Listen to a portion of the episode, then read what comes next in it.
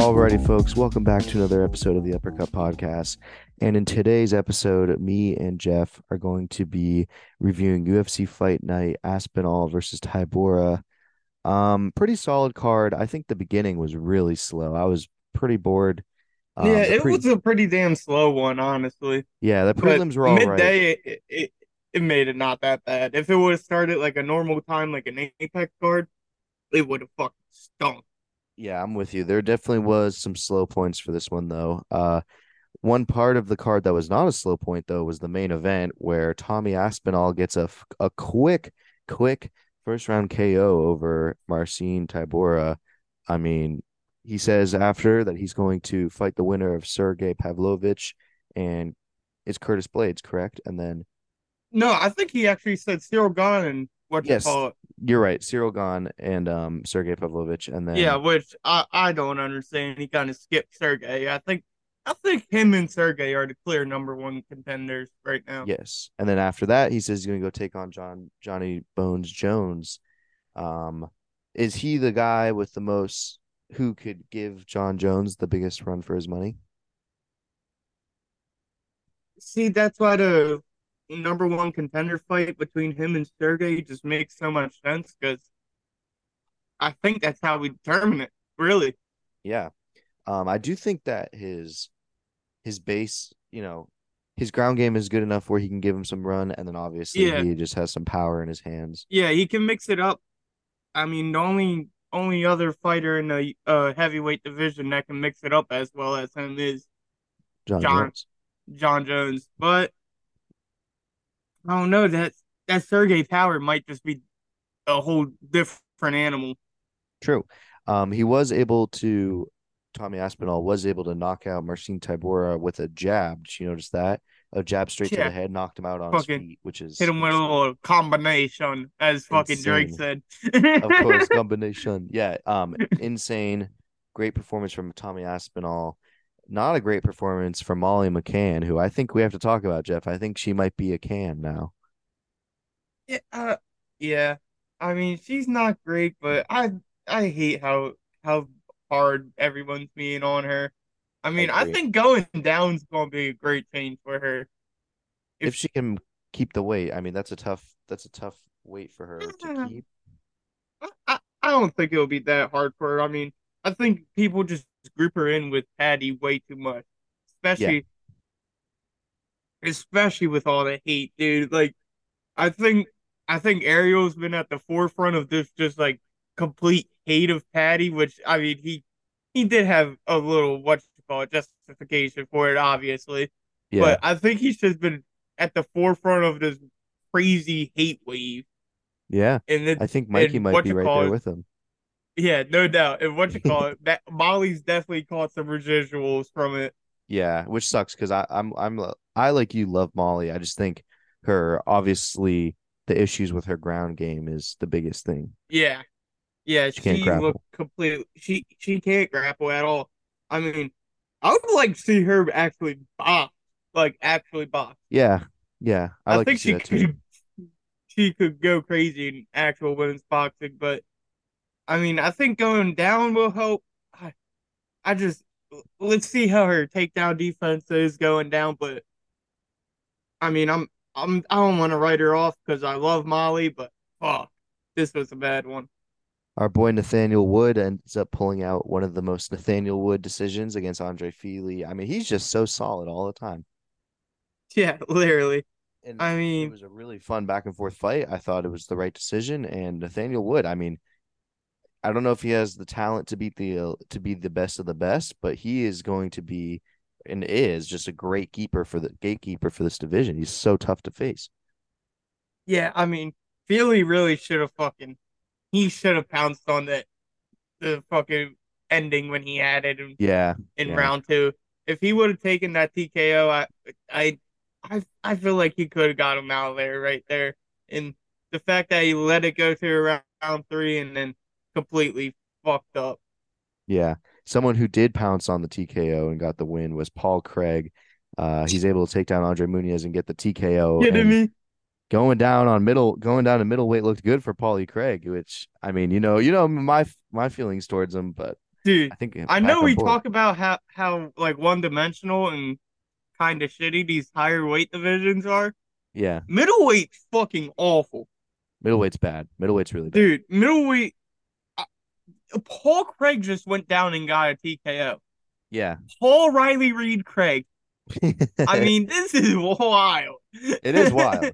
It is very wild. Um, yeah, I, I don't know. I don't know. Uh, middleweight's a tough one for sure. Um, Fares Ziam gets the decision win over Jai Herbert, which in a you know fun fight. Um, do you think that was a good decision? fun, dude. Yeah, it, it was a fight. I think it was definitely a good decision, but dude, it was an absolute fucking snoozer. Jai just you. had no answer in the clinch. Yeah, exactly. I, I hate these types of fights. Um, Lerone Murphy versus Josh Culibao, a little bit more um action on Lerone Murphy's part. Culibao was never really able to get it going. Um, and Lerone Murphy looked really good. He gets the decision win over Josh Culibao, who finally loses. I mean, I know you're not supposed to judge a book by its cover, but I always pick against Josh Culibao because I think his his his um he wears his pants as low as he can without showing his ass crack. It's like right on the line. It, dude, he does reason, have a funk. He's funky looking. He's dude. got a funky body on him. Yeah, it's hard to. Dude, he does have a wild looking body for a fucking UFC yeah. fighter. so he he he took an L today or Saturday against Lerone Murphy, who looked really good. Lerone Murphy's able to stay undefeated. Uh, what do you think is next for Lerone Murphy? What would you like to see? I, don't know. That's another fucking kind of stacked division. I don't know where where Lerone really fits in now. Yeah. Um. Okay. The next fight that we had on the card was Davey Grant losing to Daniel Marcos, who, uh, we're Davey Grant guys. So this was a tough one, but this was a great fight. Um, Daniel Mar, I mean Daniel Marcos is just solid. Uh, I thought the last round was a lot of fun as well. Um, Daniel Marcos is able to outstrike Davey Grant and get the win. Um, I thought both guys looked great, and this was an awesome fight. But did you Daniel Marcos? Did you think actually, Davy could have won that one, or I thought so too? Because Davey Grant did outstrike. Well, no, I, I was wondering because I, I seriously have no idea, dude. I thought it was, it was close. So I wasn't. Close. It was ridiculously close. I mean, looking at the stats now, um, Davey Grant threw 70 for 215 at 32% total strikes. Uh, Marcos was 49 for 141 at 34.8. Um, significant strikes 70 for 215 at 32.6 for um, Davey Grant 48 at, for 140 at 34.3 for Marcos 0 for 1 takedown percentage for Davey Grant 1 for 1 with Marcos. Um, I like this decision because it went off damage. I thought Davey Grant looked a little bit more damaged than Daniel Marcos did. Um, and that big takedown, uh, takedown was a big one, obviously, but um, yeah, I, I just love David Davey Grant, and this was his kind of fight, just a boxing fight. He just he got out pointed on the feet and the jab wasn't it wasn't hitting him like it usually does, you know? Yeah, I think that visible damage, the cut on Davey Grant, I think yeah. that really fucked him too. I agree. Um, okay, the next fight, Danny Roberts versus Jonny Parsons. If you showed two if you showed a person two people that look like Danny Roberts and Jonny Parsons, you would think that Danny Roberts gets the win here, but Jonny Parsons actually gets the knockout, and then he called out he called out Patty, right? He, he had a really interesting call yeah, out of Patty. Yeah, he. Oh, what the fuck did he say? He said some crazy shit. Yeah, he said some craziness about how he's gonna knock his ass out. No, he had like some that. like real slick one liner. God damn it, dude! This it was good. We're, we're doing him no justice. Someone, someone posted it and said it was cringy, fucking... I didn't think it was cringy at all. No, it was pretty hilarious. I thought it was dude, funny. I'm yeah, a fucking. I'm a nematode. God, I can't remember it now. Yeah, this is um fucking me up. But yeah, Jonny Parsons able to KO Danny Roberts un- unsuspectedly, knocked him out with a fucking right, knocked him out cold. I was surprised. Um, Jonny Parsons getting it done here, and then Marc Diakiese versus Joel Alvarez. Have you met a fighter or seen a fighter with lower fighting IQ than Marc Diakiese, who is winning the entire fight and then um just gets himself caught and gets subbed on just a like a dumb IQ move. And we that's what we always talk about with Marc Diakiese. Like he's a he has very good talent. He has all you need to be a fighter except for the IQ gets him every time. Yeah, and I, honestly I think it was a little closer. I think Joel might have been winning that, or really? at least a little close. I haven't watched it back, but I thought but, I, watching it, I thought. But dude, that headbutt, the head clash yeah. really fucked, Fucked up him up. Casey Yeah, yeah. Afterwards, Diakiese like like collapses in the ring, which is scary. So prayers up to him. I hope he feels better. Um, but it's just kind of a routine thing with him where he kind of makes a Yeah. low IQ move and gets himself caught.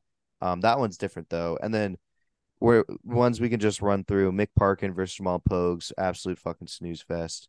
Dude, Um, is Jamal Pogues really just a UFC fighter because he cried? Like, dude, his Dana White Contender Series fights have been absolute snooze fest. His UFC fights have been absolute snooze fest, and he can't defend a fucking leg kick. yeah, Come on.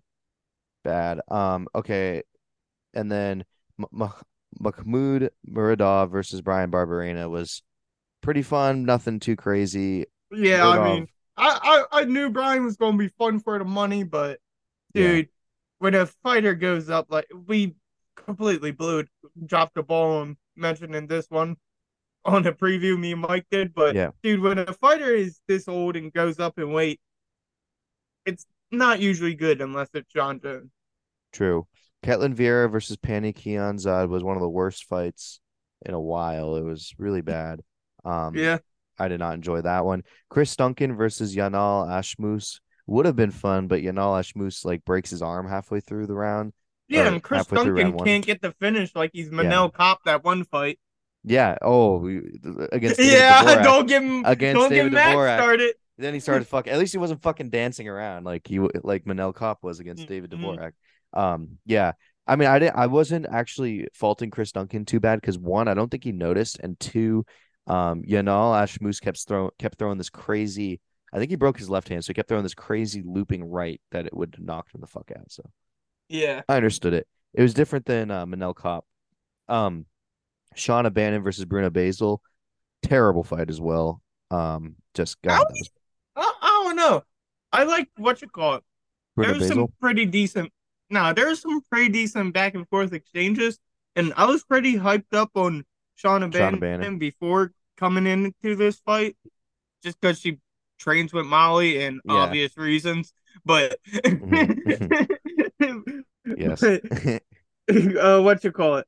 I, I'm still kind of hyped up on her. I think she she did have some pretty decent uh what you call it moments on the feet there, but moments. Yeah, but just like Molly, that takedown defense is pretty atrocious. yeah. Actually, you're right. That one, that one wasn't terrible. No, I, I, got it mixed up with how awful Ketlen Vieira versus Panda Kianzad was. That fight was awful. And then the fight to lead us off, Jafel Filho versus Daniel Barez. That would have been uh, comeback of the year if it wasn't only a three minute long fight because Jafel Filho was getting his ass beat by Daniel Barez and he's able to come back and get the submission win over him, which was fucking cool. Yeah, I know. It, it's crazy to think that this was literally a fucking like minute long fight because it felt like a whole like Yeah, it, literally felt a like two rounds. It was like a whole fight. it told like a story and everything, but it was only three minutes long. It was insane. But yeah, overall, pretty bad card. Honestly, I give it like a C plus. It was nothing too crazy. Our boy Tommy Aspinall, the Yeah, the Polish Tom legend. Aspinall won, so it's a B. Yeah, it's a yeah, exactly. You know, what? yeah, I'll, I'll give it to a B minus. The Birds, I think, ended up winning that day too. So go Birds, of course. So I mean, like, it was it was good. It worked out. It it worked out well. Um, any final thoughts on the O's before we go? I haven't been able to talk with you about On them. the God O's? damn, dude, they've been fucking looking good. Dude, I, We just got something special. Jefferson. We got We something have special. to trade for a pitcher, though. yeah, yeah, There's no getting past that, dude. I, I, I, I don't think we can just rely on John Means coming back. yeah. I think you're right. We do need to trade for a pitcher, but for now, I mean, dude, we're at least looking like the baby Rays right now with our with the way that our farm Yeah. team is and our Fuck the baby Rays. We're better than the fucking Rays. We are, but we haven't had years of uh we haven't had the years of success that the Rays had Yeah, where they just keep true. pulling up random motherfuckers out of nowhere. So, I mean, we have some good picks. We made some good picks and uh we have some good good picks coming up. So, I, dude, it's just they're just fun to watch right now. no doubt. fucking love this team. I love this team, dude. Even though even though the Phillies took out about all of our team last night. Jesus Christ, he got like 3 of them injured. Uh what's his face? Literally. The guy, the guy at uh second who got who got cleated. The pitcher was injured. It was all of them. Yeah. Yeah, him- And we got Cedric and Hicks out. might Yeah. get a little scary, but Might get a little. I believe in Colton Cowser. Yeah, they'll be all right. Yeah, we're gonna be good. All right. Thank you all for listening. We're gonna be back later in the week with a preview of the upcoming UFC card. So stay tuned for that. That is going to be UFC 291, which is an exciting, very stacked card. And I'm really excited for it, even though it's for a meaningless BMF title. We're gonna get into that. But yeah, stay tuned Yeah, and that. fucking Jan should be for a title. Yeah, Jan me should be for title. Jan. What are we going to do? Have fucking the most boring fighter ever and fucking Ankalaev get his title oh, shot? Bullshit. Bullshit. Yeah, yeah. We're gonna get all that into all of that and more. Thank you all for listening and peace.